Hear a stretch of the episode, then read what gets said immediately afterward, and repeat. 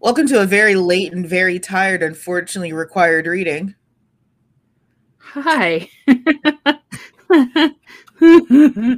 Where both hosts are going through it. Tori, would you like to tell the audience at home the 24 hours that you've had? Okay, so little groundwork. Started taking a new medication 2 weeks ago. Mm-hmm.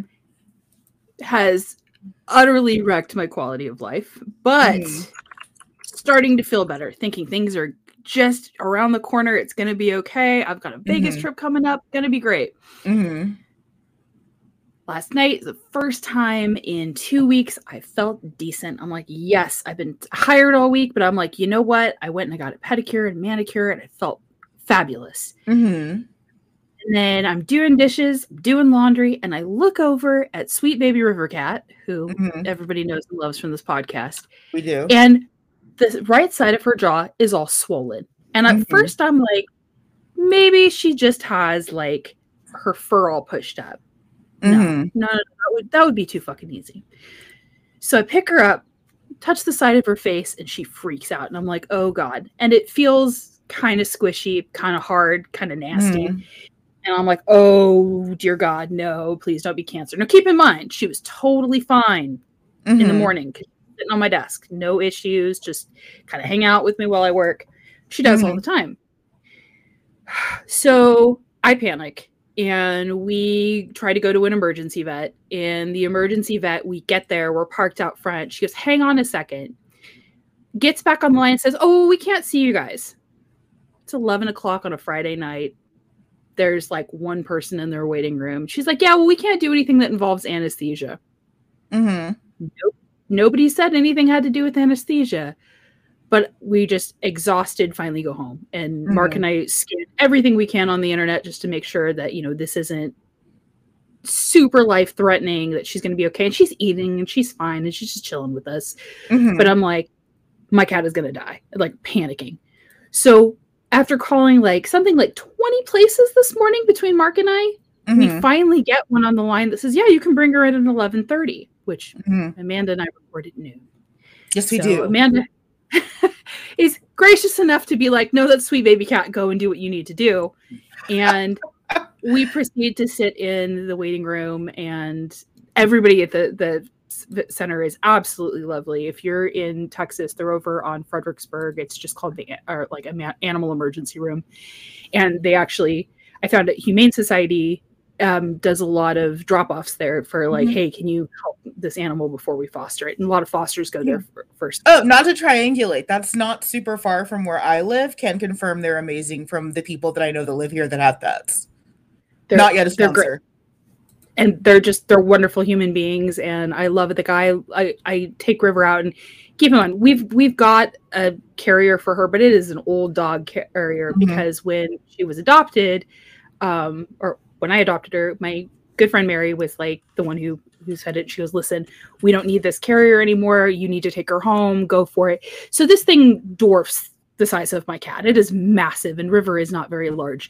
So I'm like, I'm just going to hold her on the way there because if I put her in this kennel, she's going to meow and howl the whole time. So I've got her in my arms and she's fine. We get out of the car. Eventually the guy comes up to see her. Because a lot of vet hospitals, I don't know if you guys have had this experience since COVID, will now like have you come to the door or call them. And then they'll have you fill out paperwork outside. And then they will come and get you, or they will call you and tell you to bring your animal in. And a lot of that's just to keep people from congregating in large amounts in waiting rooms. And we get in and the guy looks at me and he looks at the cat and he goes, She a friendly girl? And I'm like, she's very friendly, but she's not in a good mood right now. And he's like, okay. And just very, very sweet about her. Gets her in the back. They come out to tell me how much it's going to be. And bless these people. It was the cheapest vet visit I've ever had. And they're like, she is such a good girl. She's so sweet. And I'm like, she is very sweet. They're like, we're going to have to cut open the side of her cheek, though, because we shaved down that area, and it looks like there were some areas that are infected because it looks like she got into a fight. And the only other animal in my house that would have caused that is Nemo. So Nemo is now on the shit list because he caused his sister to have an abscess. So they gave her a long-term shot of antibiotics. It should last about 10 to 14 days. I do have to take her they said, go to your regular vet just for her updated shots and stuff. Mm-hmm. But she's okay. She's good. Unfortunately, they do have to leave the thing open. So she was mm-hmm. less thrilled with them after they cut open the side of her face. Yeah, I mean, I would be too. Yeah, she's going to be unthrilled with me for the next 2 days as I put like warm compresses on her. Mm-hmm. For about 15 to 20 minutes to make sure everything drains. Mm-hmm. But you know what? My cat is alive and she's mm-hmm. okay. And it's not mm-hmm. cat cancer. Mm-hmm. And after the last 2 weeks that I've had, let's be real, it's been longer than that, but that's just what I'm counting at. I needed that. I needed her to be okay. So. And for the record, I'm over here not panicking because I watch a lot of like obscure content, one of them being like veterinary shows. This scared the fuck out of Amber because we were tubing and we were just out in like downtown fucking New Braunfels and we saw a deer and I was like, oh, that's a mule deer. And she's like, how the fuck do you know what a mule deer is? And it's like, oh, I've watched like 30 hours of like that Texas Ranger law enforcement show, but about like wildlife. So I know all about like hunting regulation and deer and stuff like that. And Amber just looks at me like, why are you like this? So like me, who's watched a ton of like weird, obscure vet shows, I'm like, that's probably an abscess because cat bites are terrible. But I'm not saying anything because that's not my place. I've been on TikTok a lot where there's been the literal, and I don't say this to be a shitlord, autistic screeching from The Good Doctor. Where it's just, oh, I'm a surgeon. I try not to do that to people because I don't have autism. I'm just an asshole. So I'm trying to like, that is from the doctor, Victoria. Because my aunt's got me. I'm going to be honest. I have never seen an episode of The Good Doctor. I didn't even know it was a TV show until recently. You're literally not missing anything. It's like they think that they're trying to do House, but it's the worst. They think they're trying to do like sensitive House. It's terrible. But I got tested for autism when I was a teenager, and the doctor's like, your niece is not autistic. She's a jerk. And it's like, yeah. But yeah, so like I'm trying to be chill, but also like I take a lot of antidepressants and shit. So like I just don't, and I have complete vagal nerve collapse. Nothing scares me anymore. Nothing shocks me. So I'm trying to be like supportive to my friend while also being like, I have no feelings. And I'm laughing because my husband is sitting right next to me and he, according to a doctor, is on the spectrum. And he's like, why are you worried about it? It's going to be what it's going to be. And I'm like looking at him. He's like, it's going to be fine. I wouldn't be saying that otherwise. He goes, you and I both know that when River finally dies, I'm going to lose it. And I'm like, I know, because River, that's his human. Mm-hmm. He's her human. She gravitates to him like it's sickening. How much he loves my husband. Like they have a routine at night when they take shower or when he takes a shower, and the cat will come and like cuddle him, and she's been like getting up and sleeping on him since we got home. Like, yes, I am home, and she's leaking. Okay, she's leaking for lack of a better term. And he's like, and I'm like, that's yours. Meanwhile, Nemo has come in and he's laying down on the pillow behind me like, please, Mama, please don't hate me. I did nothing wrong. I was just playing with my sister. This is a whole like JonBenét scenario where like the kid plays too rough with his sister and then she's dead in the basement. We're not talking about the book because I solved the JonBenét case. We all know what happened. Oh, did you see that they may have figured out who the Zodiac Killer is? Yes. Yes. We're not talking about the book because it's 5:00 and it's Animal Farm. We're reading Animal Farm because we're going back to our roots of required reading. People have to read Animal Farm. I don't know why.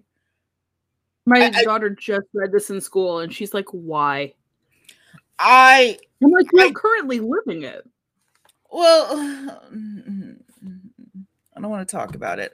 I went to Target and I thought that it was a pack of buy socks because it's rainbow capitalism season, so I thought it was like a 3-pack of buy socks. It was 3 individual pairs of bisocks. Aww. But I bought bisocks. Rainbow capitalism is going to kill us all, but I know that if I was allowed to express my gender and sexual orientation when I was a teenager, I would be president of the world. Like, I would be so fucking self-actualized and so secure if I could go to Target and, like, buy stuff with my flag on. And then, like, the flip side, my aunts not be upset about that. Because for as much as my aunts love to talk now about how they knew, like, every parent in hindsight knows they had a gay baby.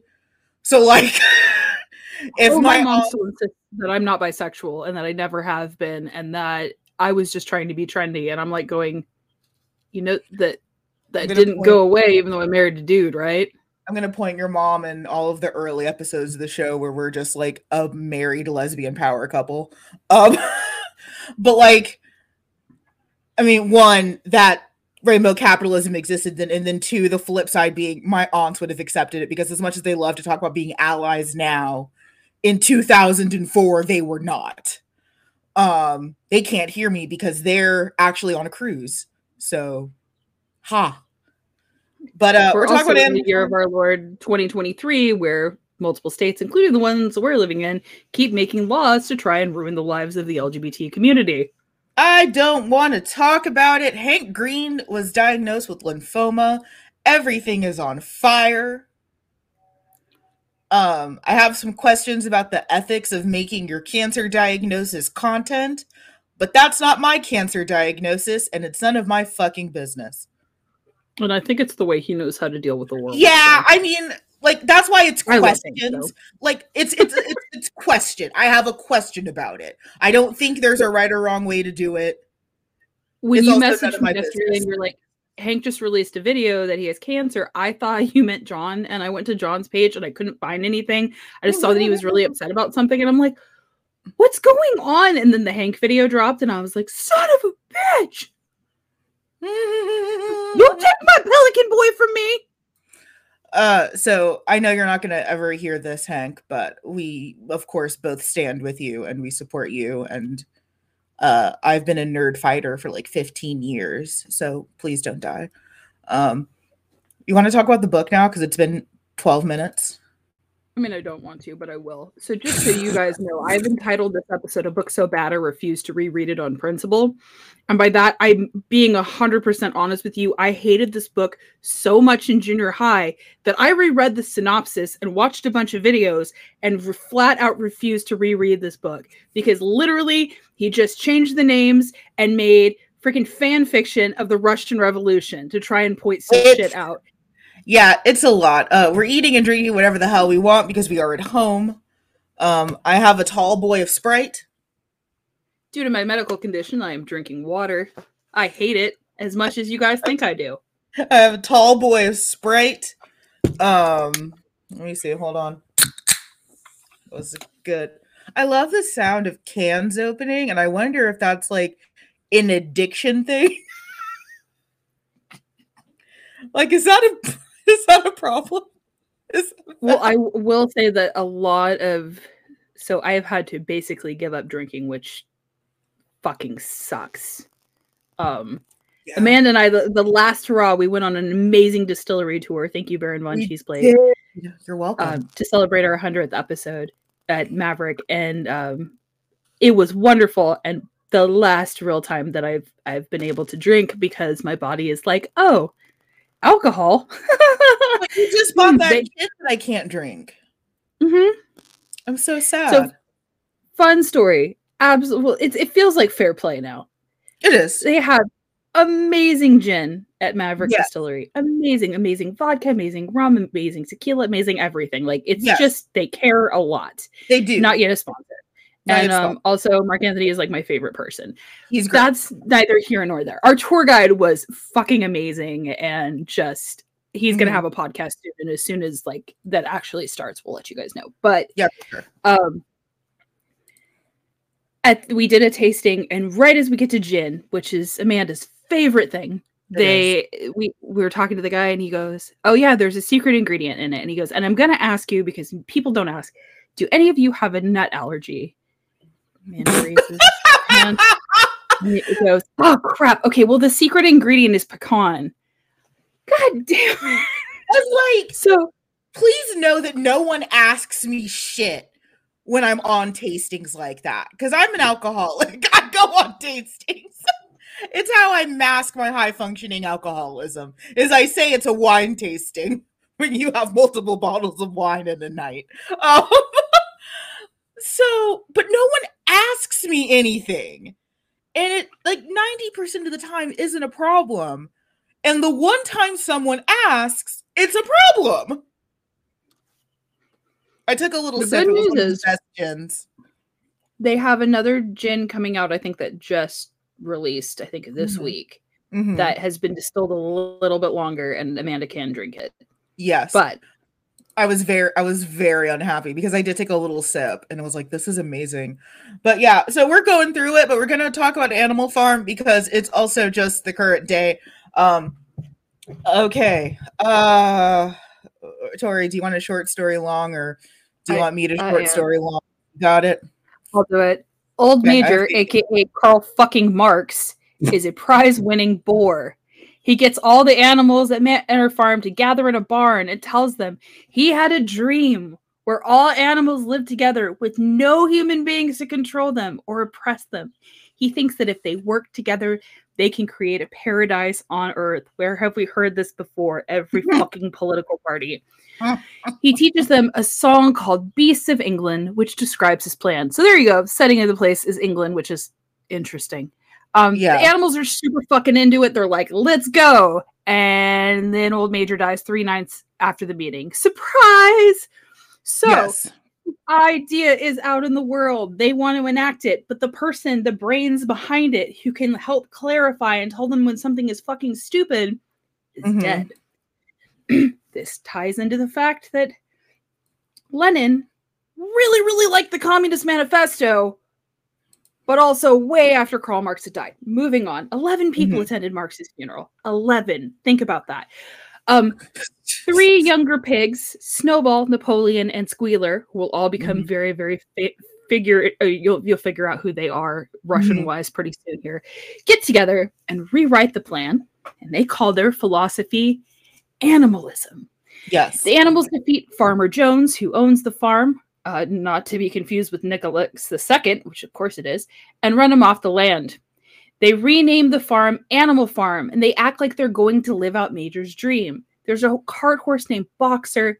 He gets super into the fascism of it, and he decides his personal affirmation is going to be, I will work harder to gain prosperity for the farm, which you hear that in all of your corporate jobs, don't you?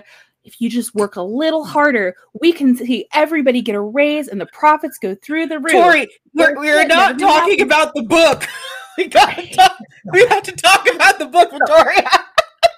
Initial things. Things are okay at first. Snowball teaches the animals how to read. Napoleon educates young puppies on animalism.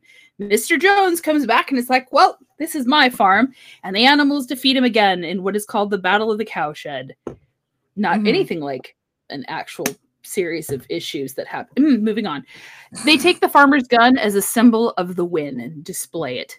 Napoleon and Snowball fight over the future of the farm, and they try to get power over the other animals. Snowball comes up with a plan. He's like, we're going to build a windmill so we can make electricity. And Napoleon is really mad about it. There's a meeting to vote on the project. Snowball gives this impassioned speech. Napoleon makes a strange noise, and 9 attack dogs chase Snowball from the farm. Trotsky. Napoleon takes control and says there will be no more meetings, and the pigs alone will decide the good for all animals. Napoleon changes his mind about the windmill then, and has all the animals devote themselves to completing it. Like every decent employee ever, Boxer ends up doing almost all of the fucking work. Shocking. The human farmers all talk shit and say the animals built the walls too thin. Napoleon says, Snowball must have sabotaged my windmill, just like these new missiles that Russia has been talking about that suddenly appear to be made from things in the 80s. Tori. Moving on. He stages a great purge and gets rid of animals who are part of this fake conspiracy. Any animal that contests Napoleon dies at the hands of his attack dogs. Stalin. The maxim, Napoleon is always right, spreads. Napoleon rewrites history to make Snowball a villain, Trotsky, and he starts acting like a human. He sleeps in a bed, drinks whiskey, and trades with local farmers. All the original animalist principles forbid these activities. Squealer justifies all of Napoleon's actions with propaganda, Pravda. All the animals are cold, hungry, and overworked, and this was not what they signed up for. A neighboring farmer cheats Napoleon on a lumber deal before attacking the farm and blowing up the windmill, which has to be rebuilt at a much higher cost. There's a battle, and Boxer gets major wounds. The farmers are chased away, but Boxer falls while working on the windmill after being injured. He goes missing, and Squealer's like, oh, Boxer, he died peacefully in his sleep. But really, he was sold to a glue factory so that Napoleon could have more booze money. Years pass. The pigs are like, act like human beings. They wear clothes. They do all sorts of random shit. They write the 7 principles of animalism on the side of the barn, but then reduce it down to one principle. All animals are equal, but some are more equal than others. Mm-hmm. Napoleon entertains a farmer at a dinner and declares his intent to ally with the humans. He calls the place Manor Farm again, so we go from Animal Farm back to Manor Farm. The common animals look in the window and can't tell who are the pigs and who are the people. So anyhow, this is what happens when you just basically take the Russian Revolution and make it into a book with animals. So fuck this entire book. So I'm going to go ahead and give you a spoiler alert. I have never had to read this. Oh, yeah. You went to a bunch of Catholic schools.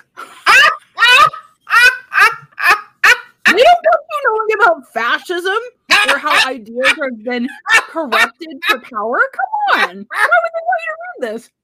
Yeah, we just read Flowers for Algernon and To Kill a Mockingbird 3 times. I never weird Jefferson Livingston Seagull book or whatever. Jonathan Livingston Seagull. That was an Episcopalian school. I will fully blame. So much. I hate Animal Farm more than that. Animal Harm is what I'm calling it. I hate that more.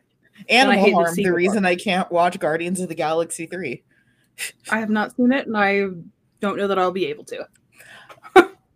Adam Warlock is very cute. Okay, I'll take your word for it.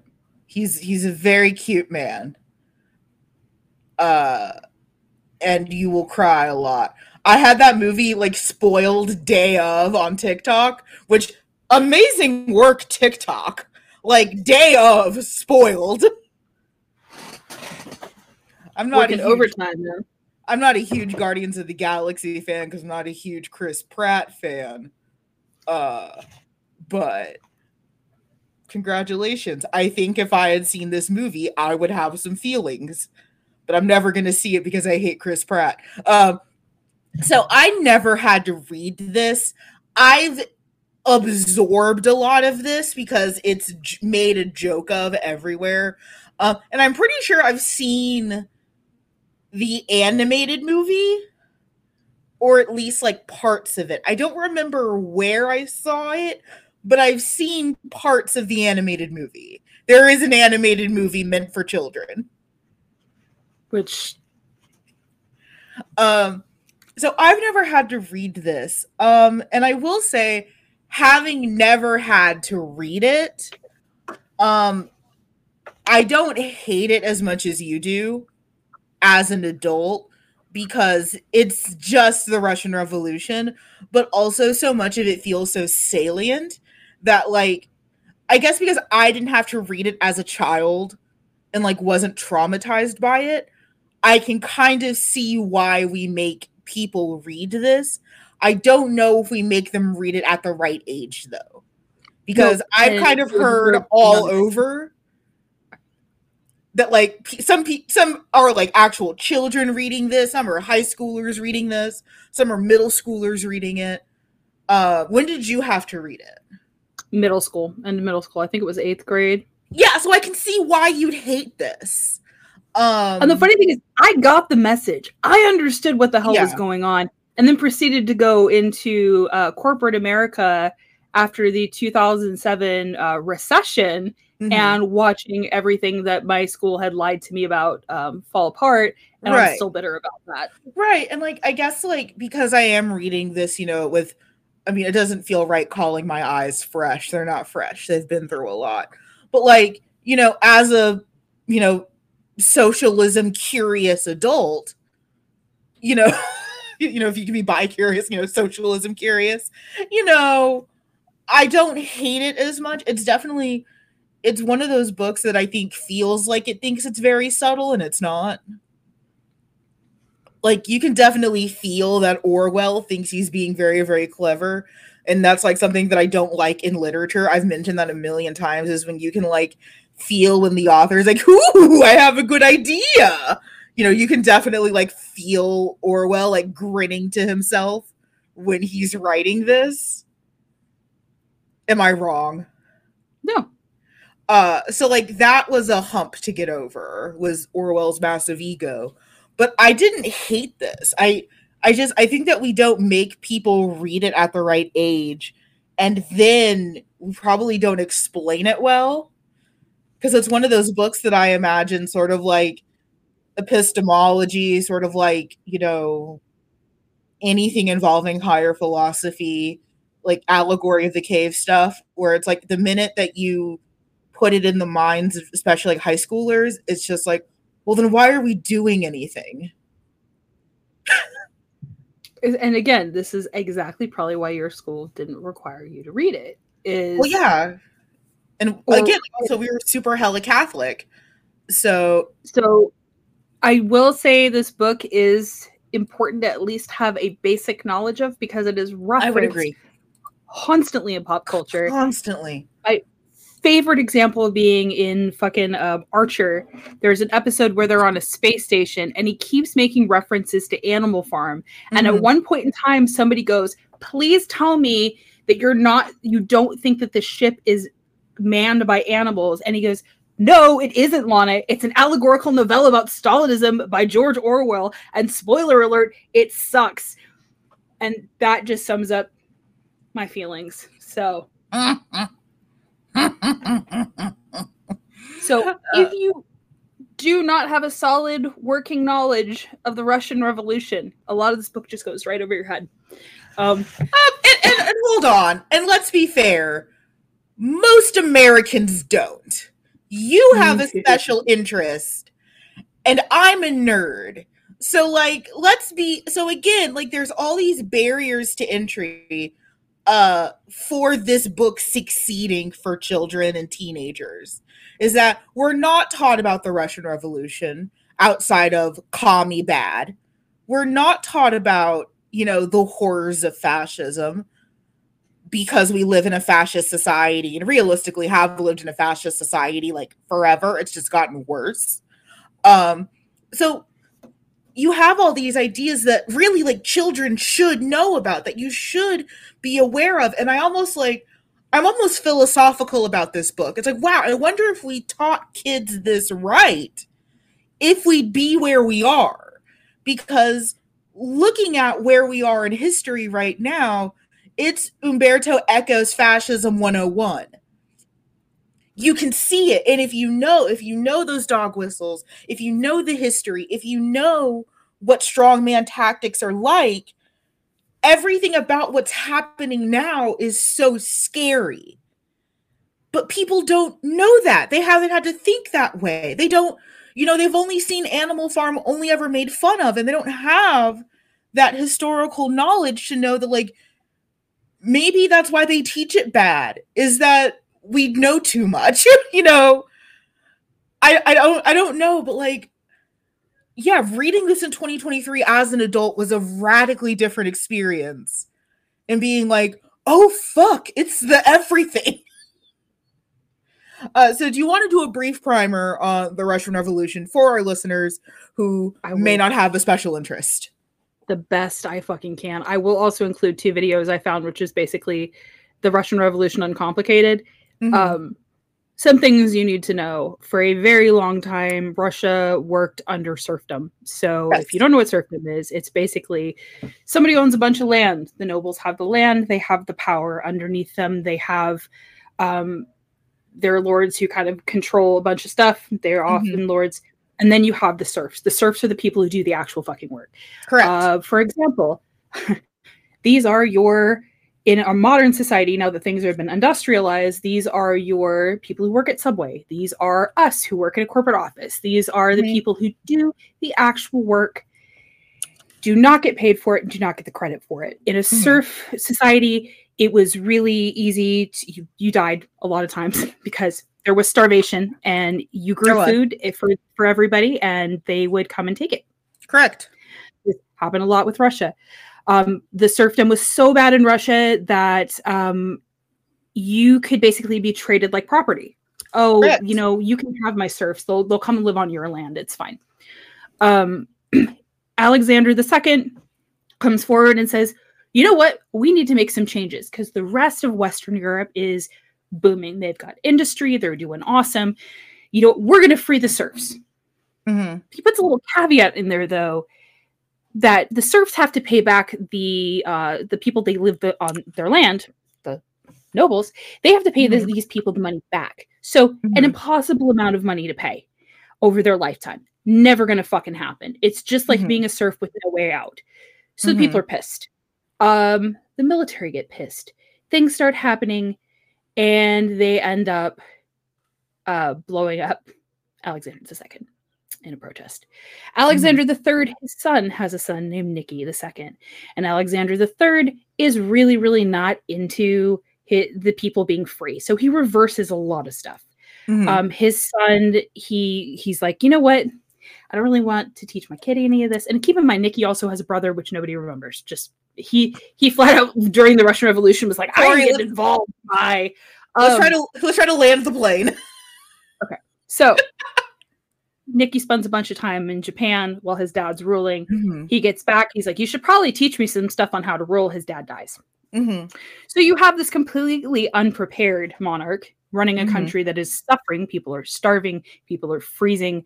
They are not modernized. Shit is falling apart. They keep promoting people that cause more problems. And they have a provisional government called the Duma. Keep in mind, in the background, there's all sorts of people who have been exiled to other countries for speaking poorly about the Tsar, who are meeting in France and England and all these other places. They're taking the ideas of Karl Marx and other philosophers and going, we could enact this back home. We can make sure that everyone's fed. You enter Vladimir Lenin, who is like, okay, so we need a violent revolution. We need a violent revolution. You have two different revolutions. You have the one in 1905. Which unfortunately was not successful. Then it depends on who you are. Yeah. Then you have the one in 1916, which is the one everybody knows. So these came about because Nicky decided that in order to get people to be back on his side, because everybody was starting to freak out on him, he would go to war with a small country that couldn't fight back. So he ended up starting to push on Japan. Japan fights back. Japan kicks their ass. And Russia's supposed to be this global superpower. Not unlike what's going on currently. Moving on, backing up. Soldiers come home. They got nothing. Everybody's starving. People are freezing to death. Shit is bad. And there is, you know, they tell the Tsar, you need to abdicate the throne. We're going to kill you if you don't abdicate the throne. Signs the paper, goes to live in Ekaterinburg, which I know I butchered, with his family. Things get a little crazy. Vladimir Lenin ends up taking over. And keep in mind the Bolsheviks. Bolshevik means majority.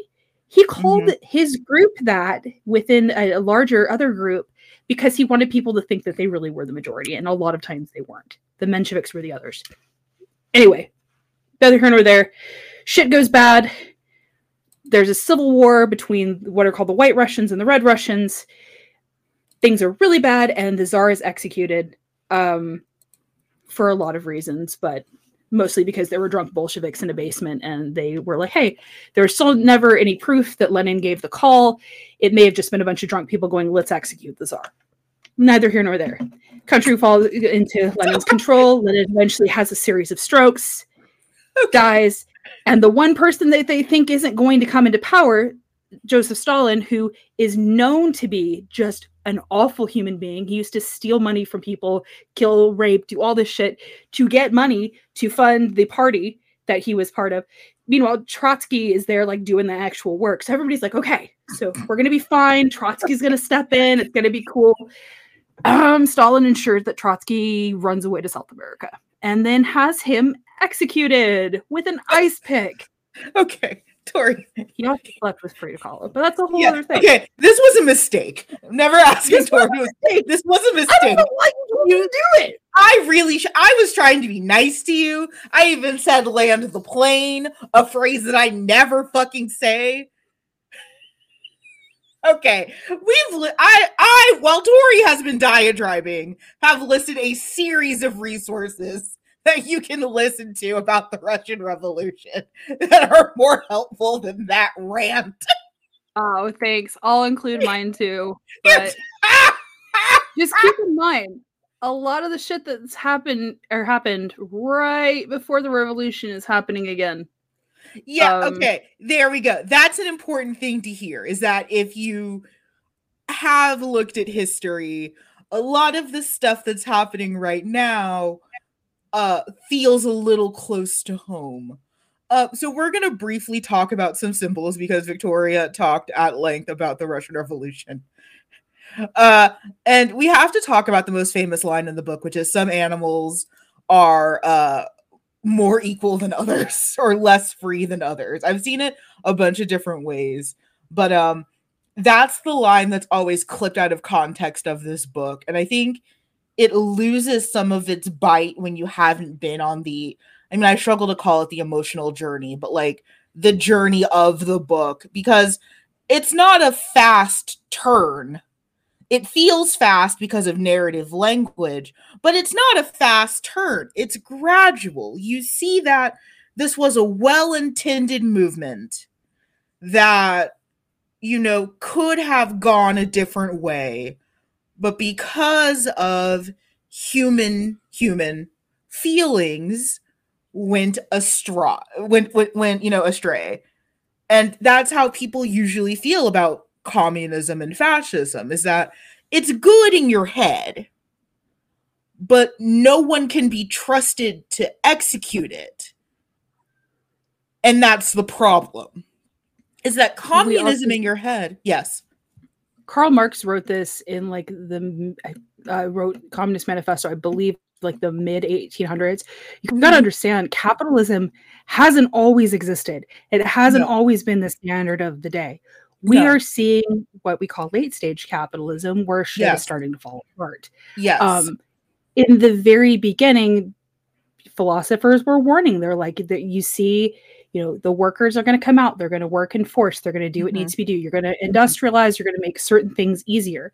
Now, the reason that capitalism has lasted as long as it has in industrialized Western countries is because we have touches of socialism. We have particular aspects of the welfare state. So we have things like Social Security. We have, in other countries, healthcare, which we don't have here for a lot of reasons. We have to go back to World War II, and businesses. And a lot of reasons that we're still around is because we have little aspects of the government that are like, okay, well, we'll take care of this part for you. So you can still trust this part of the government while other stuff goes on. Capitalism is not here to take care of you. It will never be. I'm sorry. It's just a political system. It's not inherently good and it's not inherently bad. Well, it's a concept. And I would argue that neither is communism. Like nothing is here to take care of you. And that's why some of the most successful countries do a little bit of everything. Is yes, they have capitalism in the free market where it should be, which is like in the retail space and everything.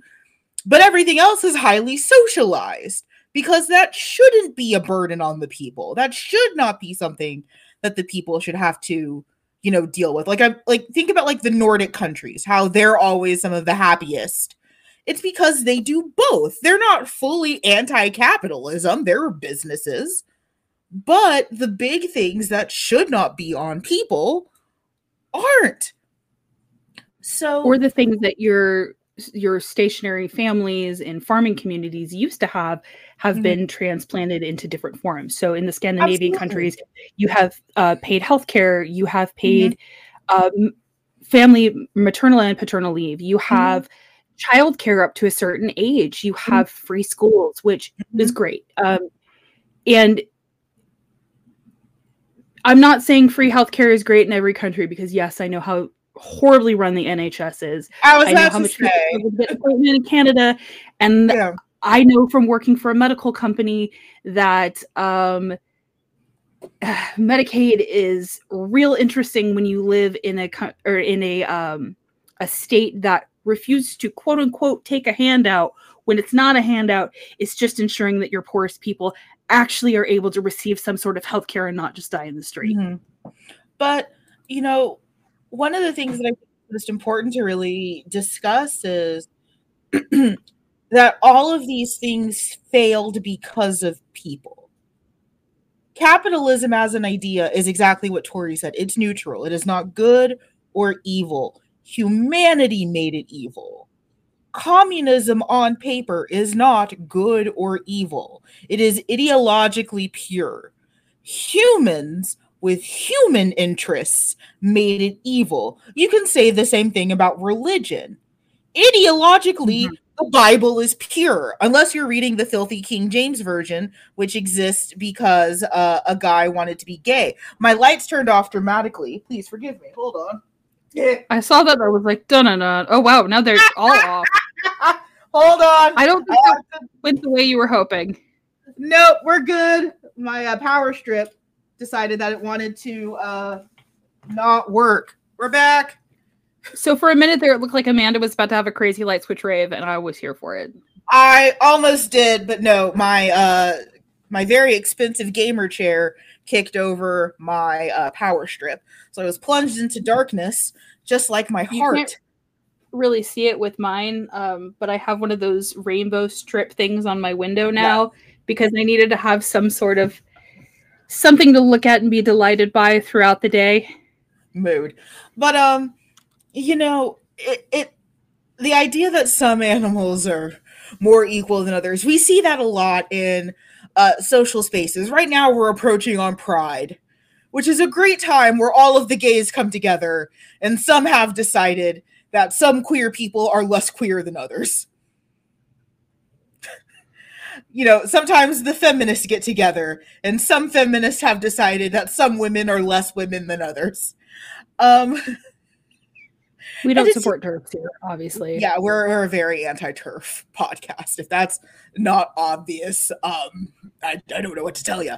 But, like, that's what humans do. That's what people do, is that ideologically, there are so many great studies about, like, in-group, out-group, and how much of this is like hardwired into our brains because of evolution. There are some great studies in and around. So like they'll study children ethically, because there have been some unethical studies with children. Oh yeah, a lot of them.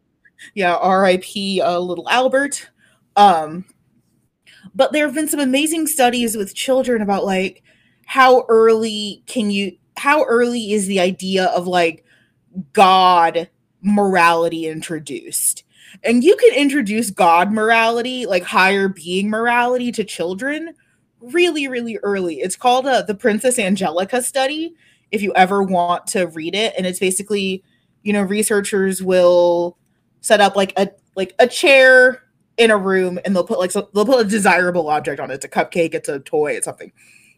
And if you tell kids just, hey, go in this room, no one can see you, don't touch that thing, they're probably going to touch it. They're kids. They're dumb. They're probably going to touch it. And if you don't say anything, they're still probably going to touch it. What they introduced was this doll. And they said, okay, and they'll put the doll on the chair with the desirable object. And they'll say, okay, this is Princess Angelica. She can see you if you touch it. Suddenly the kids are 5 feet away from that chair. They don't want to talk about the chair. The chair doesn't exist. They're staring longingly at the desirable object, but they're not touching it. And then a step further is they said, okay, Princess Angelica isn't here, but she can see you. She can sense you, and she'll know if you touch it. Shocker, kids at a very, very early age still felt that pressure and didn't touch the object. So a lot of what is going on in our brains is hardwired. It isn't tabula rasa. We are not blank slates.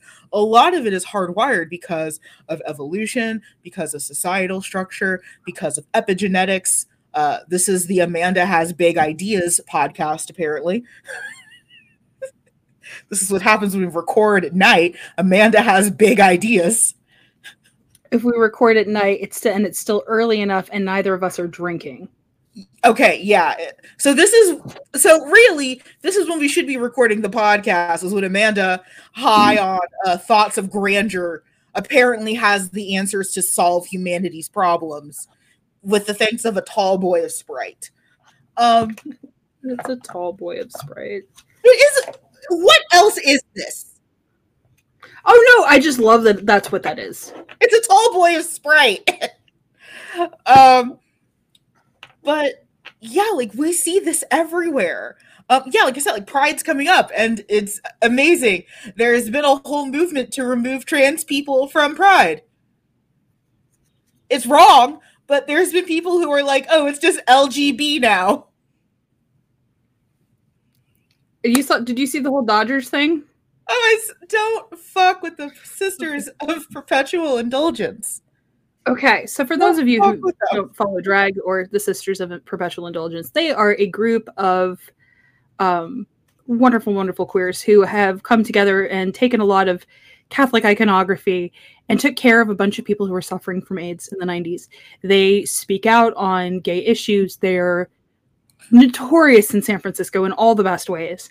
Yeah. And they were going to be honored as part of the LGBT Pride Day at Dodger Stadium. Now, keep in mind, the Dodgers want to make a shit ton of money.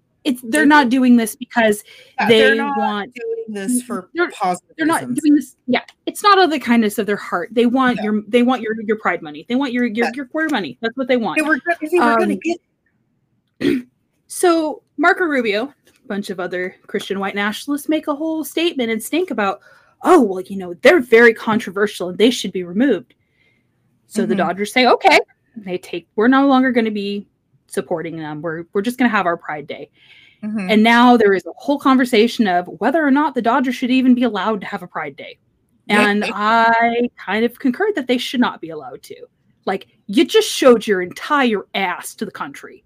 Well, now, here's the thing, though. Yeah. We are in a current state where it is very, very popular to hate the LGBT community. And it is very popular to hate trans people. It is. And it just fucking blows my mind because we haven't learned a goddamn thing, you guys.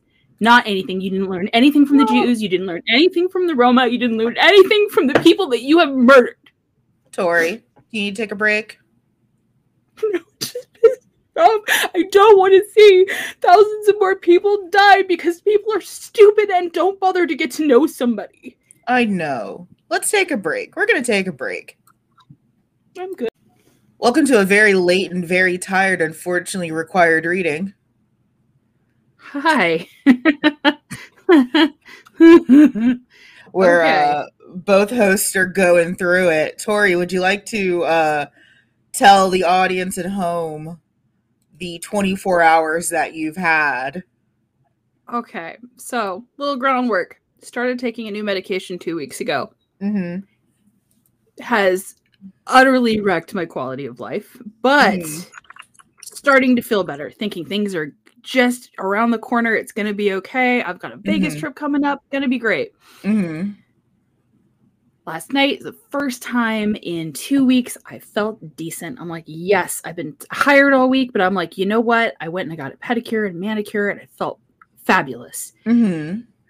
And then I'm doing dishes, doing laundry, and I look over at Sweet Baby River Cat, who everybody knows and loves from this podcast. We do. And the right side of her jaw is all swollen. And at first, I'm like, maybe she just has like her fur all pushed up. No, that would be too fucking easy. So I pick her up, touch the side of her face, and she freaks out. And I'm like, oh God. And it feels kind of squishy, kind of hard, kind of nasty. Mm. And I'm like, oh, dear God, no, please don't be cancer. Now, keep in mind, she was totally fine in the morning, sitting on my desk. No issues, just kind of hang out with me while I work. She does all the time. So I panic, and we try to go to an emergency vet. And the emergency vet, we get there, we're parked out front. She goes, hang on a second. Gets back on the line and says, oh, we can't see you guys. It's 11 o'clock on a Friday night.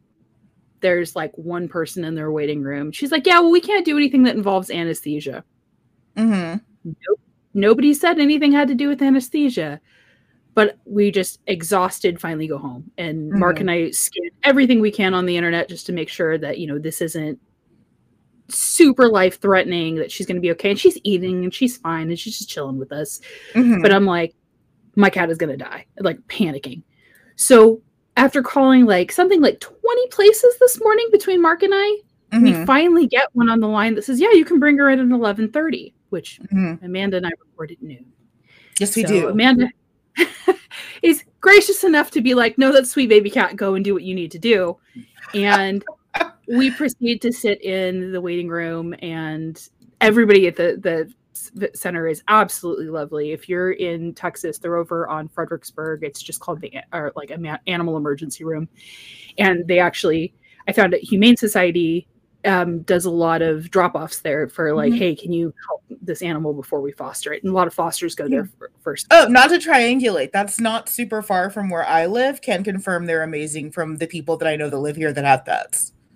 They're, not yet a sponsor. They're great. And they're wonderful human beings, and I love it. The guy, I take River out and keep him on. We've got a carrier for her, but it is an old dog carrier because when she was adopted, when I adopted her, my good friend Mary was like the one who said it. She goes, listen, we don't need this carrier anymore. You need to take her home. Go for it. So this thing dwarfs the size of my cat. It is massive, and River is not very large. So I'm like, I'm just going to hold her on the way there, because if I put her in this kennel, she's going to meow and howl the whole time. So I've got her in my arms and she's fine. We get out of the car. Eventually the guy comes up to see her, because a lot of vet hospitals, I don't know if you guys have had this experience since COVID, will now like have you come to the door or call them, and then they'll have you fill out paperwork outside, and then they will come and get you, or they will call you and tell you to bring your animal in. And a lot of that's just to keep people from congregating in large amounts in waiting rooms. And we get in and the guy looks at me and he looks at the cat and he goes, She a friendly girl? And I'm like, she's very friendly, but she's not in a good mood right now. And he's like, okay. And just very, very sweet about her. Gets her in the back. They come out to tell me how much it's going to be. And bless these people. It was the cheapest vet visit I've ever had. And they're like, she is such a good girl. She's so sweet. And I'm like, she is very sweet. They're like, we're going to have to cut open the side of her cheek, though, because we shaved down that area, and it looks like there were some areas that are infected, because it looks like she got into a fight. And the only other animal in my house that would have caused that is Nemo. So Nemo is now on the shit list because he caused his sister to have an abscess. So they gave her a long-term shot of antibiotics. It should last about 10 to 14 days. I do have to take her they said, go to your regular vet, just for her updated shots and stuff. But she's okay. She's good. Unfortunately, they do have to leave the thing open. So she was less thrilled with them after they cut open the side of her face. Yeah, I mean, I would be too. Yeah, she's going to be unthrilled with me for the next 2 days as I put like warm compresses on her for about 15 to 20 minutes to make sure everything drains. But you know what? My cat is alive and she's okay. And it's not cat cancer. And after the last 2 weeks that I've had, let's be real, it's been longer than that, but that's just what I'm counting at. I needed that. I needed her to be okay. So. And for the record, I'm over here not panicking because I watch a lot of like obscure content, one of them being like veterinary shows. This scared the fuck out of Amber because we were tubing and we were just out in like downtown fucking New Braunfels, and we saw a deer, and I was like, oh, that's a mule deer. And she's like, how the fuck do you know what a mule deer is? And it's like, oh, I've watched like 30 hours of like that Texas Ranger law enforcement show, but about like wildlife. So I know all about like hunting regulation and deer and stuff like that. And Amber just looks at me like, why are you like this?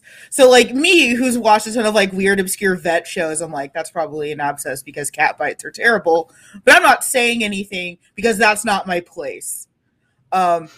I've been on TikTok a lot where there's been the literal, and I don't say this to be a shitlord, autistic screeching from The Good Doctor.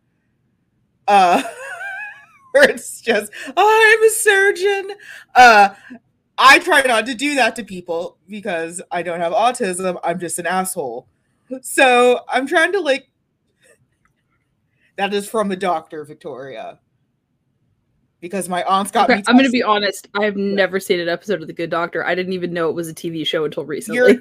You're literally not missing anything. It's like they think that they're trying to do House, but it's the worst. They think they're trying to do like sensitive House. It's terrible. But I got tested for autism when I was a teenager, and the doctor's like, your niece is not autistic. She's a jerk. And it's like, yeah. But yeah, so like I'm trying to be chill, but also like I take a lot of antidepressants and shit. So like I just don't, and I have complete vagal nerve collapse. Nothing scares me anymore. Nothing shocks me. So I'm trying to be like supportive to my friend while also being like, I have no feelings. And I'm laughing because my husband is sitting right next to me, and he, according to a doctor, is on the spectrum. And he's like, why are you worried about it? It's going to be what it's going to be. And I'm like looking at him. He's like, it's going to be fine. I wouldn't be saying that otherwise. He goes, you and I both know that when River finally dies, I'm going to lose it. And I'm like, I know. Because River, that's his human. Mm-hmm. That's River, he's her human. She gravitates to him like it's sickening. Unless it's sickening how much she loves my husband. Like, they have a routine at night when they take shower, or when he takes a shower, and the cat will come and like cuddle him, and she's been like getting up and sleeping on him since we got home. Like, yes, I am home, and she's leaking. Okay, she's leaking for lack of a better term. And he's like, and I'm like, that's yours. Meanwhile, Nemo has come in and he's laying down on the pillow behind me, like, please, Mama, please don't hate me. I did nothing wrong. I was just playing with my sister. This is a whole like JonBenét scenario where like the kid plays too rough with his sister and then she's dead in the basement. We're not talking about the book because I solved the JonBenét case. We all know what happened. Oh, did you see that they may have figured out who the Zodiac killer is? Yes. We're not talking about the book because it's 5:00 and it's Animal Farm. We're reading Animal Farm because we're going back to our roots of required reading. People have to read Animal Farm. I don't know why. My daughter just read this in school, and she's like, why? I'm like, you're currently living it. Well, I don't want to talk about it. I went to Target, and I thought that it was a pack of buy socks, because, you know, it's rainbow capitalism season. So I thought it was like a 3-pack of buy socks. It was 3 individual pairs of buy socks. Aww. But I bought buy socks. Rainbow capitalism is going to kill us all, but I know that if I was allowed to express my gender and sexual orientation when I was a teenager, I would be president of the world. Like, I would be so fucking self-actualized and so secure if I could go to Target and, like, buy stuff with my flag on. And then, like, the flip side, my aunts not be upset about that. Because for as much as my aunts love to talk now about how they knew, like, every parent in hindsight knows they had a gay baby. So, like, if my mom still insists that I'm not bisexual and that I never have been and that I was just trying to be trendy, and I'm like going, you know, that didn't go away even though I married a dude, right? I'm going to point your mom in all of the early episodes of the show where we're just like a married lesbian power couple. But like, I mean, one, that rainbow capitalism existed, and then two, the flip side being my aunts would have accepted it, because as much as they love to talk about being allies now, in 2004 they were not. They can't hear me because they're actually on a cruise. So, ha. But we're talking about in the year of our Lord 2023, where multiple states, including the ones we're living in, keep making laws to try and ruin the lives of the LGBT community. I don't want to talk about it. Hank Green was diagnosed with lymphoma. Everything is on fire. I have some questions about the ethics of making your cancer diagnosis content, but that's not my cancer diagnosis, and it's none of my fucking business. And I think it's the way he knows how to deal with the world. Yeah, I mean, like, that's why it's questions. So. Like, it's question. I have a question about it. I don't think there's a right or wrong way to do it. When you messaged me yesterday and you're like, Hank just released a video that he has cancer, I thought you meant John, and I went to John's page and I couldn't find anything. I just saw that he was really upset about something, and I'm like, what's going on? And then the Hank video dropped, and I was like, son of a bitch! You took my pelican boy from me! So, I know you're not going to ever hear this, Hank, but we, of course, both stand with you, and we support you, and I've been a nerd fighter for like 15 years, so please don't die. You want to talk about the book now? Because it's been 12 minutes. I mean, I don't want to, but I will. So just so you guys know, I've entitled this episode "A Book So Bad I Refuse to Reread It on Principle." And by that, I'm being 100% honest with you. I hated this book so much in junior high that I reread the synopsis and watched a bunch of videos and flat out refused to reread this book, because literally he just changed the names and made freaking fan fiction of the Russian Revolution to try and point some shit out. Yeah, it's a lot. We're eating and drinking whatever the hell we want because we are at home. I have a tall boy of Sprite. Due to my medical condition, I am drinking water. I hate it as much as you guys think I do. I have a tall boy of Sprite. Let me see. Hold on. That was good. I love the sound of cans opening, and I wonder if that's like an addiction thing. Like, is that a problem? Well, I will say that so I have had to basically give up drinking, which fucking sucks. Yeah. Amanda and I, the last hurrah, we went on an amazing distillery tour. Thank you, Baron Von Cheeseblade. You're welcome. To celebrate our 100th episode at Maverick. And it was wonderful. And the last real time that I've been able to drink, because my body is like, oh, alcohol. You just bought that kit that I can't drink. Mm-hmm. I'm so sad. So, fun story. Absolutely. It feels like fair play now. It is. They have amazing gin at Maverick Distillery. Amazing, amazing vodka, amazing rum, amazing tequila, amazing everything. Like, it's just, they care a lot. They do. Not yet a sponsor. And also, Mark Anthony is like my favorite person. He's great. That's neither here nor there. Our tour guide was fucking amazing, and just, he's gonna have a podcast soon, and as soon as like that actually starts, we'll let you guys know. But yeah, sure. We did a tasting, and right as we get to gin, which is Amanda's favorite thing, we were talking to the guy, and he goes, "Oh yeah, there's a secret ingredient in it," and he goes, "And I'm gonna ask you, because people don't ask, do any of you have a nut allergy?" Amanda raises hand. It goes, "Oh crap! Okay, well the secret ingredient is pecan." God damn it! I was like, so please know that no one asks me shit when I'm on tastings like that, because I'm an alcoholic. I go on tastings. It's how I mask my high functioning alcoholism. Is I say it's a wine tasting when you have multiple bottles of wine in a night. So, but no one asks me anything. And it, like, 90% of the time isn't a problem. And the one time someone asks, it's a problem. I took a little sip of the gins. They have another gin coming out, I think, that just released, I think, this week. Mm-hmm. That has been distilled a little bit longer, and Amanda can drink it. Yes. But I was very unhappy because I did take a little sip and I was like, this is amazing.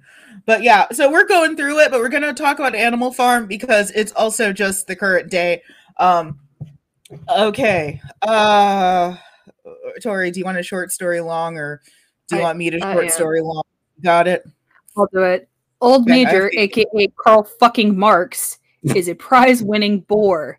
He gets all the animals at Manor Farm to gather in a barn and tells them he had a dream where all animals live together with no human beings to control them or oppress them.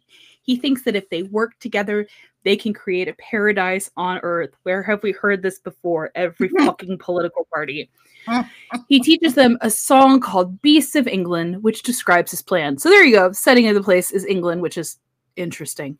The animals are super fucking into it. They're like, let's go. And then Old Major dies 3 nights after the meeting. Surprise!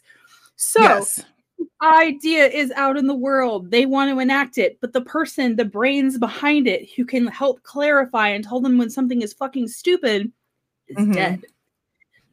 This ties into the fact that Lenin really, really liked the Communist Manifesto, but also way after Karl Marx had died. Moving on. 11 people attended Marx's funeral. 11. Think about that. 3 younger pigs, Snowball, Napoleon, and Squealer, who will all become very, very you'll figure out who they are Russian-wise pretty soon here, get together and rewrite the plan. And they call their philosophy animalism. Yes. The animals defeat Farmer Jones, who owns the farm, not to be confused with Nicholas II, which of course it is, and run him off the land. They rename the farm Animal Farm, and they act like they're going to live out Major's dream. There's a cart horse named Boxer. He gets super into the fascism of it, and he decides his personal affirmation is going to be, I will work harder to gain prosperity for the farm, which you hear that in all of your corporate jobs, don't you? If you just work a little harder, we can see everybody get a raise and the profits go through the roof. Tori, we're not talking about the book. We have to talk about the book, Victoria. Initial things. Things are okay at first. Snowball teaches the animals how to read. Napoleon educates young puppies on animalism. Mr. Jones comes back and is like, well, this is my farm. And the animals defeat him again in what is called the Battle of the Cowshed. Not anything like an actual series of issues that happen. Moving on. They take the farmer's gun as a symbol of the win and display it. Napoleon and Snowball fight over the future of the farm, and they try to get power over the other animals. Snowball comes up with a plan. He's like, we're going to build a windmill so we can make electricity. And Napoleon is really mad about it. There's a meeting to vote on the project. Snowball gives this impassioned speech. Napoleon makes a strange noise, and 9 attack dogs chase Snowball from the farm. Trotsky. Napoleon takes control and says there will be no more meetings, and the pigs alone will decide the good for all animals. Napoleon changes his mind about the windmill then, and has all the animals devote themselves to completing it. Like every decent employee ever, Boxer ends up doing almost all of the fucking work. Shocking. The human farmers all talk shit and say the animals built the walls too thin. Napoleon says, Snowball must have sabotaged my windmill, just like these new missiles that Russia's been talking about that suddenly appear to be made from things in the 80s. Tori. Moving on. He stages a great purge and gets rid of animals who are part of this fake conspiracy. Any animal that contests Napoleon dies at the hands of his attack dogs. Stalin. The maxim, Napoleon is always right, spreads. Napoleon rewrites history to make Snowball a villain, Trotsky, and he starts acting like a human. He sleeps in a bed, drinks whiskey, and trades with local farmers. All the original animalist principles forbid these activities. Squealer justifies all of Napoleon's actions with propaganda, Pravda. All the animals are cold, hungry, and overworked, and this was not what they signed up for. A neighboring farmer cheats Napoleon on a lumber deal before attacking the farm and blowing up the windmill, which has to be rebuilt at a much higher cost. There's a battle, and Boxer gets major wounds. The farmers are chased away, but Boxer falls while working on the windmill after being injured. He goes missing, and Squealer's like, oh, Boxer, he died peacefully in his sleep. But really, he was sold to a glue factory so that Napoleon could have more booze money.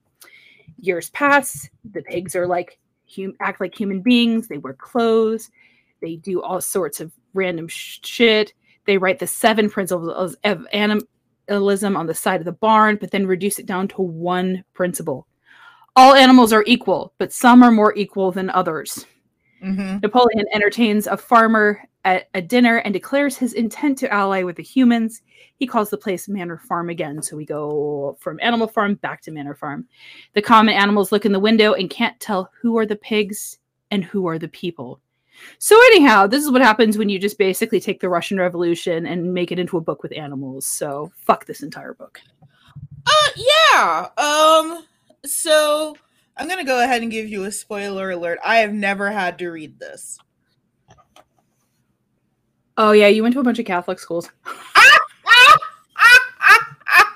don't know anything about fascism or how ideas have been corrupted for power. Come on. Why would they want you to read this? Yeah, we just read Flowers for Algernon and To Kill a Mockingbird 3 times. Yeah, I never... Weird Jefferson Livingston Siegel book or whatever. Jonathan Livingston Siegel. That was an Episcopalian school. I will fully blame. So much. I hate Animal Farm more than that. Animal Harm is what I'm calling it. I hate that more. Animal Harm, the reason I can't watch Guardians of the Galaxy 3. I have not seen it, and I don't know that I'll be able to. Adam Warlock is very cute. Okay, I'll take your word for it. He's a very cute man. And you will cry a lot. I had that movie like spoiled day of on TikTok, which amazing work TikTok. Like day of spoiled. I'm not in overtime though. I'm not a huge Guardians of the Galaxy fan because I'm not a huge Chris Pratt fan. But congratulations. I think if I had seen this movie, I would have some feelings. But I'm never going to see it because I hate Chris Pratt. So I never had to read this. I've absorbed a lot of this because it's made a joke of everywhere. And I'm pretty sure I've seen the animated movie. Or at least like parts of it. I don't remember where I saw it. But I've seen parts of the animated movie. There is an animated movie meant for children. Which. So I've never had to read this. And I will say, having never had to read it, I don't hate it as much as you do as an adult. Because it's just the Russian Revolution. But also so much of it feels so salient. That, like, I guess because I didn't have to read it as a child and, like, wasn't traumatized by it, I can kind of see why we make people read this. I don't know if we make them read it at the right age, though. Because I've kind of heard all over that, like, some are, like, actual children reading this. Some are high schoolers reading this. Some are middle schoolers reading it. When did you have to read it? Middle school, end of middle school. I think it was 8th grade. Yeah, so I can see why you'd hate this.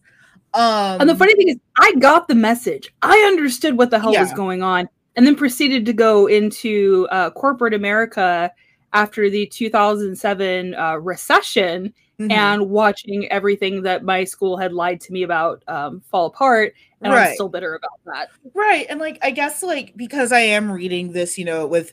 I mean, it doesn't feel right calling my eyes fresh. They're not fresh. They've been through a lot.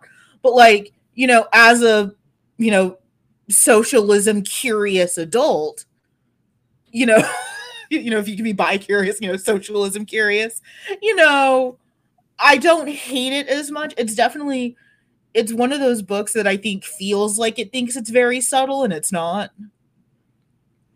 Like, you can definitely feel that Orwell thinks he's being very, very clever.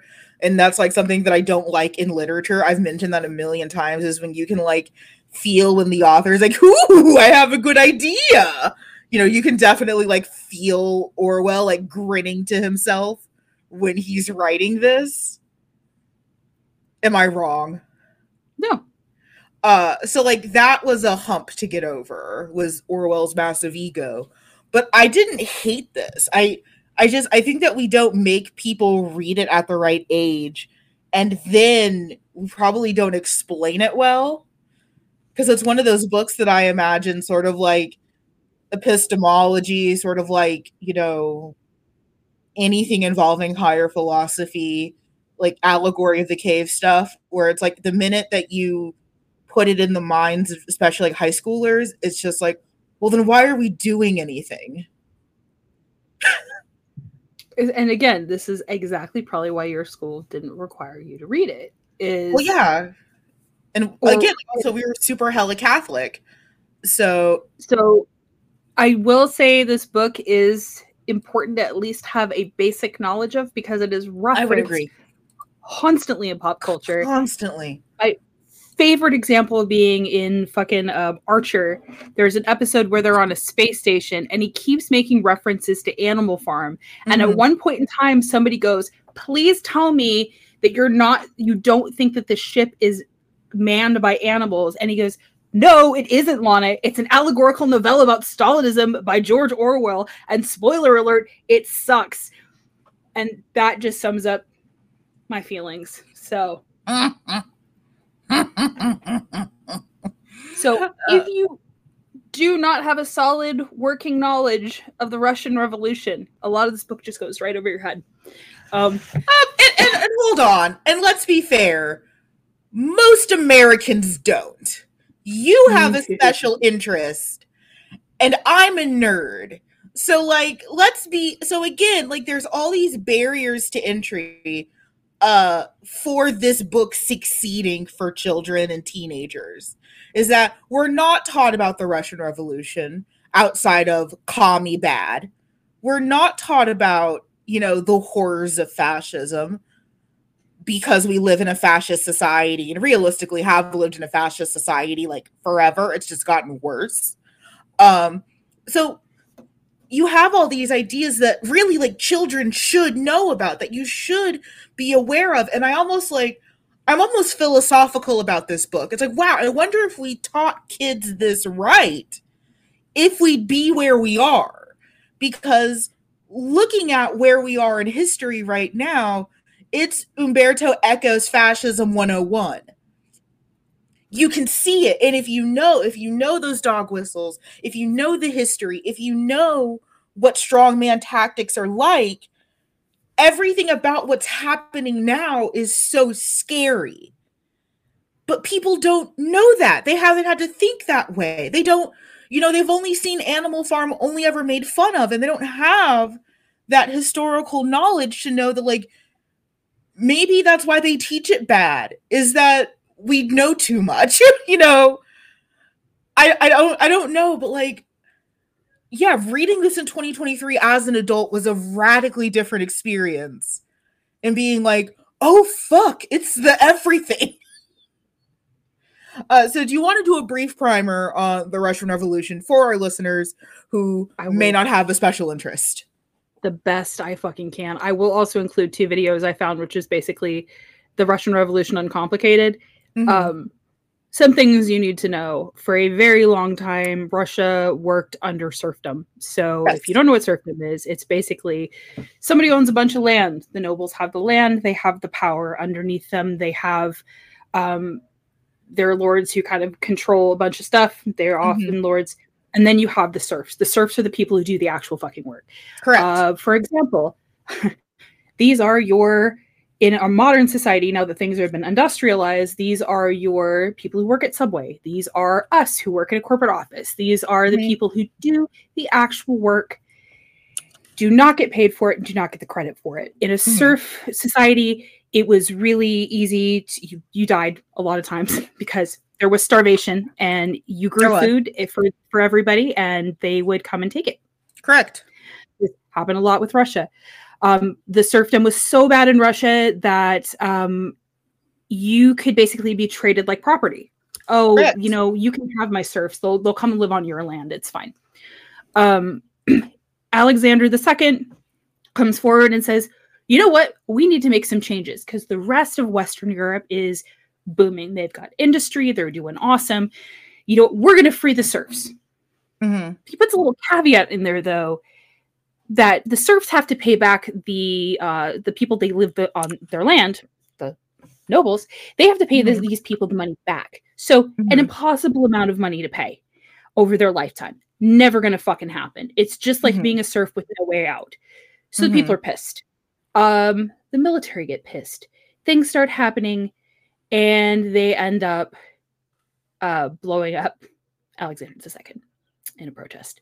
Alexander III, his son, has a son named Nicky II, and Alexander III is really, really not into the people being free. So he reverses a lot of stuff. His son, he's like, you know what? I don't really want to teach my kid any of this. And keep in mind, Nicky also has a brother, which nobody remembers. Just he flat out during the Russian Revolution was like, I get involved by. Let's try to land the plane. Okay, so Nicky spends a bunch of time in Japan while his dad's ruling. He gets back. He's like, you should probably teach me some stuff on how to rule. His dad dies. So you have this completely unprepared monarch running a country that is suffering. People are starving. People are freezing.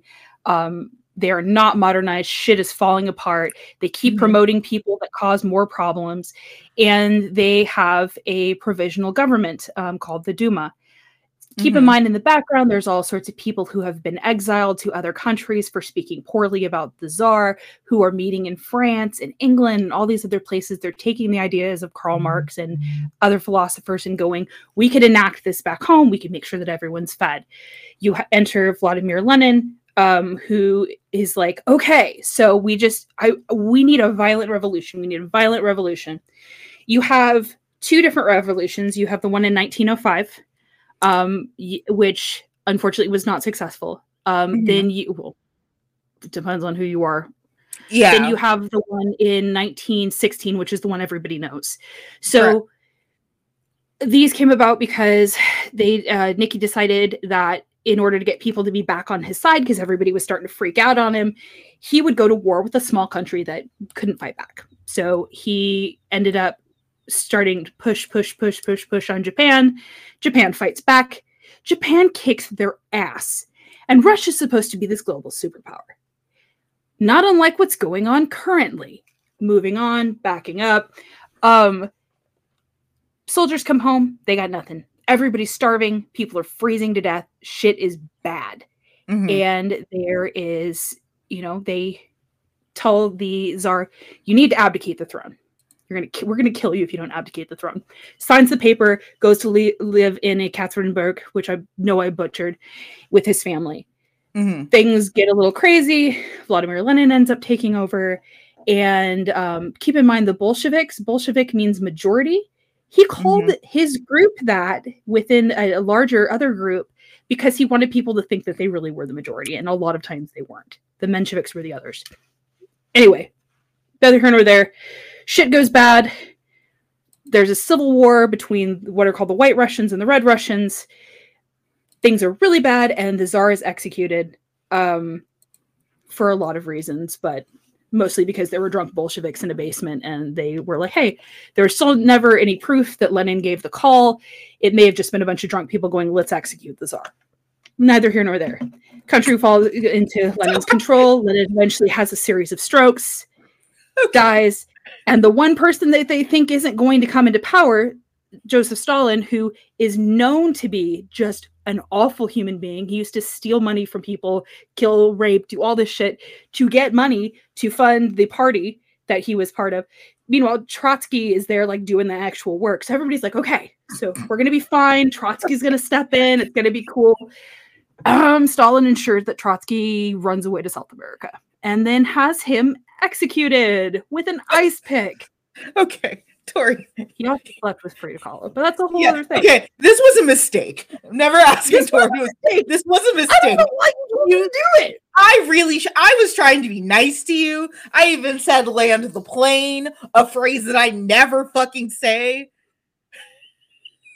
Okay, Tori has been diatribing, have listed a series of resources that you can listen to about the Russian Revolution that are more helpful than that rant.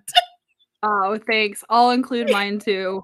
But just keep in mind, a lot of the shit that's happened right before the revolution is happening again.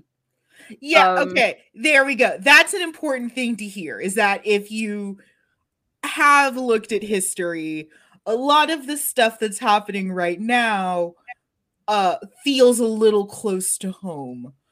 So we're going to briefly talk about some symbols because Victoria talked at length about the Russian Revolution.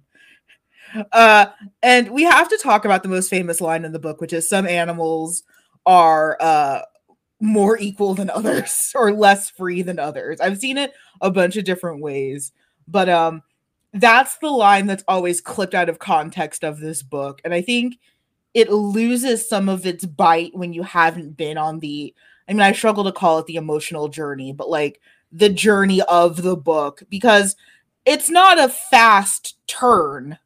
It feels fast because of narrative language, but it's not a fast turn. It's gradual. You see that this was a well-intended movement that, you know, could have gone a different way, but because of human feelings went astray. And that's how people usually feel about communism and fascism, is that it's good in your head, but no one can be trusted to execute it. And that's the problem, is that communism in your head. Yes. Karl Marx wrote this in like the, wrote Communist Manifesto, I believe, like the mid 1800s. You've got to understand, capitalism hasn't always existed. It hasn't always been the standard of the day. We are seeing what we call late stage capitalism, where shit is starting to fall apart. Yes. In the very beginning, philosophers were warning. They're like, that you see, you know, the workers are going to come out. They're going to work in force. They're going to do what needs to be done. You're going to industrialize. You're going to make certain things easier. Now, the reason that capitalism has lasted as long as it has in industrialized Western countries is because we have touches of socialism. We have particular aspects of the welfare state. So we have things like Social Security. We have, in other countries, healthcare, which we don't have here for a lot of reasons. We'll have to go back to World War II, and businesses. And a lot of reasons that we're still around is because we have little aspects of the government that are like, okay, well, we'll take care of this part for you. So you can still trust this part of the government while other stuff goes on.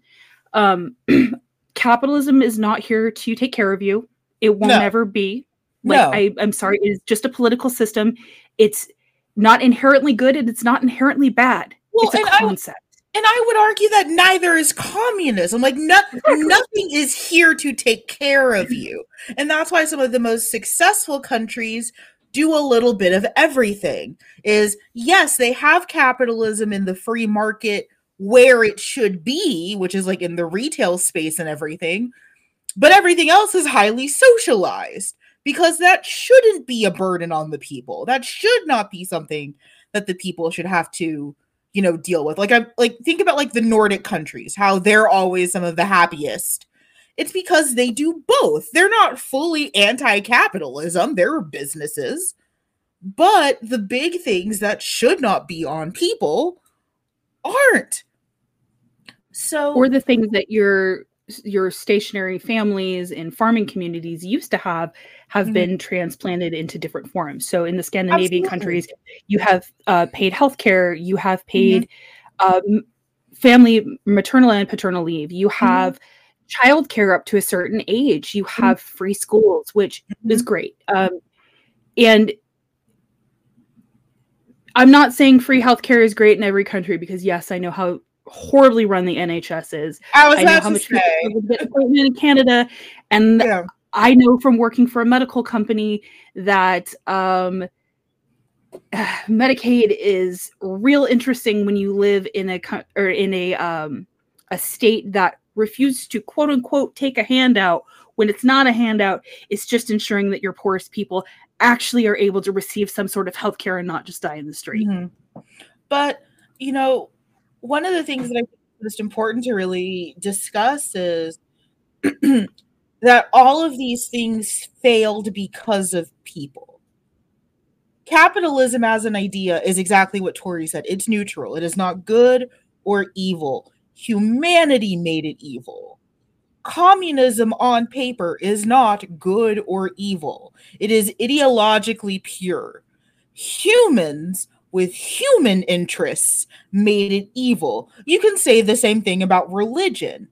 Ideologically, the Bible is pure, unless you're reading the filthy King James Version, which exists because a guy wanted to be gay. My lights turned off dramatically. Please forgive me. Hold on. I saw that. I was like, dun-dun-dun. Oh, wow. Now they're all off. Hold on. I don't think that went the way you were hoping. Nope, we're good. My power strip decided that it wanted to not work. We're back. So for a minute there, it looked like Amanda was about to have a crazy light switch rave, and I was here for it. I almost did, but no, my very expensive gamer chair kicked over my power strip. So I was plunged into darkness, just like my heart. You can't really see it with mine, but I have one of those rainbow strip things on my window now, because I needed to have some sort of something to look at and be delighted by throughout the day. Mood. But, you know, the idea that some animals are more equal than others, we see that a lot in social spaces. Right now we're approaching on Pride, which is a great time where all of the gays come together, and some have decided that some queer people are less queer than others. You know, sometimes the feminists get together, and some feminists have decided that some women are less women than others. We don't support TERFs here, obviously. Yeah, we're a very anti-TERF podcast. If that's not obvious, I don't know what to tell you.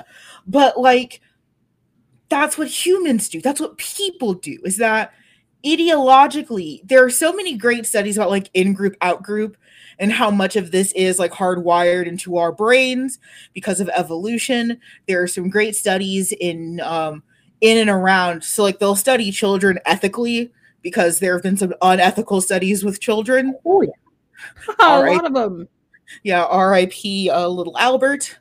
But there have been some amazing studies with children about, like, how early is the idea of, like, God morality introduced?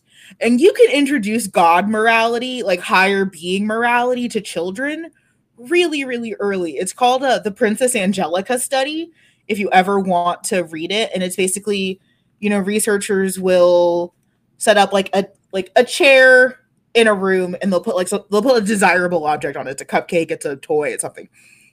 And if you tell kids just, hey, go in this room, no one can see you, don't touch that thing, they're probably going to touch it. They're kids, they're dumb, they're probably going to touch it.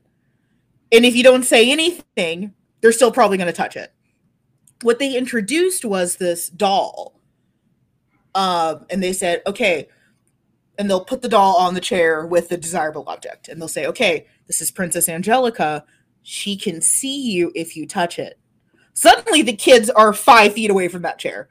They don't want to talk about the chair. The chair doesn't exist. They're staring longingly at the desirable object, but they're not touching it. And then a step further is they said, okay, Princess Angelica isn't here, but she can see you. She can sense you, and she'll know if you touch it.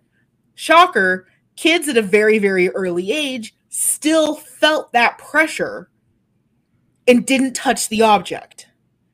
So a lot of what is going on in our brains is hardwired. It isn't tabula rasa. We are not blank slates. A lot of it is hardwired because of evolution, because of societal structure, because of epigenetics. This is the Amanda Has Big Ideas podcast, apparently. This is what happens when we record at night. Amanda has big ideas. If we record at night, and it's still early enough and neither of us are drinking. Okay, yeah. So really, this is when we should be recording the podcast, is when Amanda, high on thoughts of grandeur, apparently has the answers to solve humanity's problems with the thanks of a tall boy of Sprite. It's a tall boy of Sprite. It is. What else is this? Oh no! I just love that. That's what that is. It's a tall boy of Sprite. But yeah, like we see this everywhere. Yeah, like I said, like Pride's coming up, and it's amazing. There has been a whole movement to remove trans people from Pride. It's wrong, but there's been people who are like, "Oh, it's just LGB now." Did you see the whole Dodgers thing? Oh, don't fuck with the Sisters of Perpetual Indulgence. Okay, so for those of you who don't follow drag or the Sisters of Perpetual Indulgence, they are a group of wonderful, wonderful queers who have come together and taken a lot of Catholic iconography and took care of a bunch of people who were suffering from AIDS in the 90s. They speak out on gay issues. They're notorious in San Francisco in all the best ways. Yeah. And they were going to be honored as part of the LGBT Pride Day at Dodger Stadium. Now, keep in mind, the Dodgers want to make a shit ton of money. They're not doing this because they want... doing this for positive They're not reasons. Doing this... Yeah. It's not all the kindness of their heart. They want your Pride money. They want your quarter money. That's what they want. They were going to get... So, Marco Rubio... bunch of other Christian white nationalists make a whole statement and stink about, oh, well, you know, they're very controversial and they should be removed. So the Dodgers say, okay, we're no longer going to be supporting them. We're just going to have our Pride Day. Mm-hmm. And now there is a whole conversation of whether or not the Dodgers should even be allowed to have a Pride Day. And I kind of concurred that they should not be allowed to. Like, you just showed your entire ass to the country. Well, now, here's the thing, though. Yeah. We are in a current state where it is very, very popular to hate the LGBT community. And it is very popular to hate trans people. It is. And it just fucking blows my mind because we haven't learned a goddamn thing, you guys. Not anything. You didn't learn anything from the Jews. You didn't learn anything from the Roma. You didn't learn anything from the people that you have murdered. Tori, you need to take a break? No, just I don't want to see thousands of more people die because people are stupid and don't bother to get to know somebody. I know. Let's take a break. We're going to take a break. I'm good.